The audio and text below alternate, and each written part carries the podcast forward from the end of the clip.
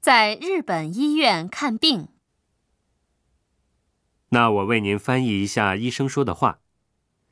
体温有三十八度五呢，身体各个关节痛吗？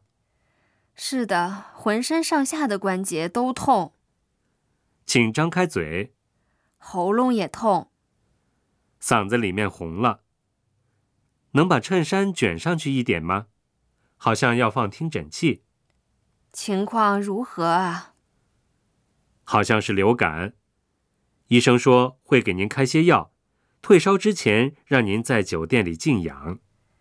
今天本来想去京都的呢。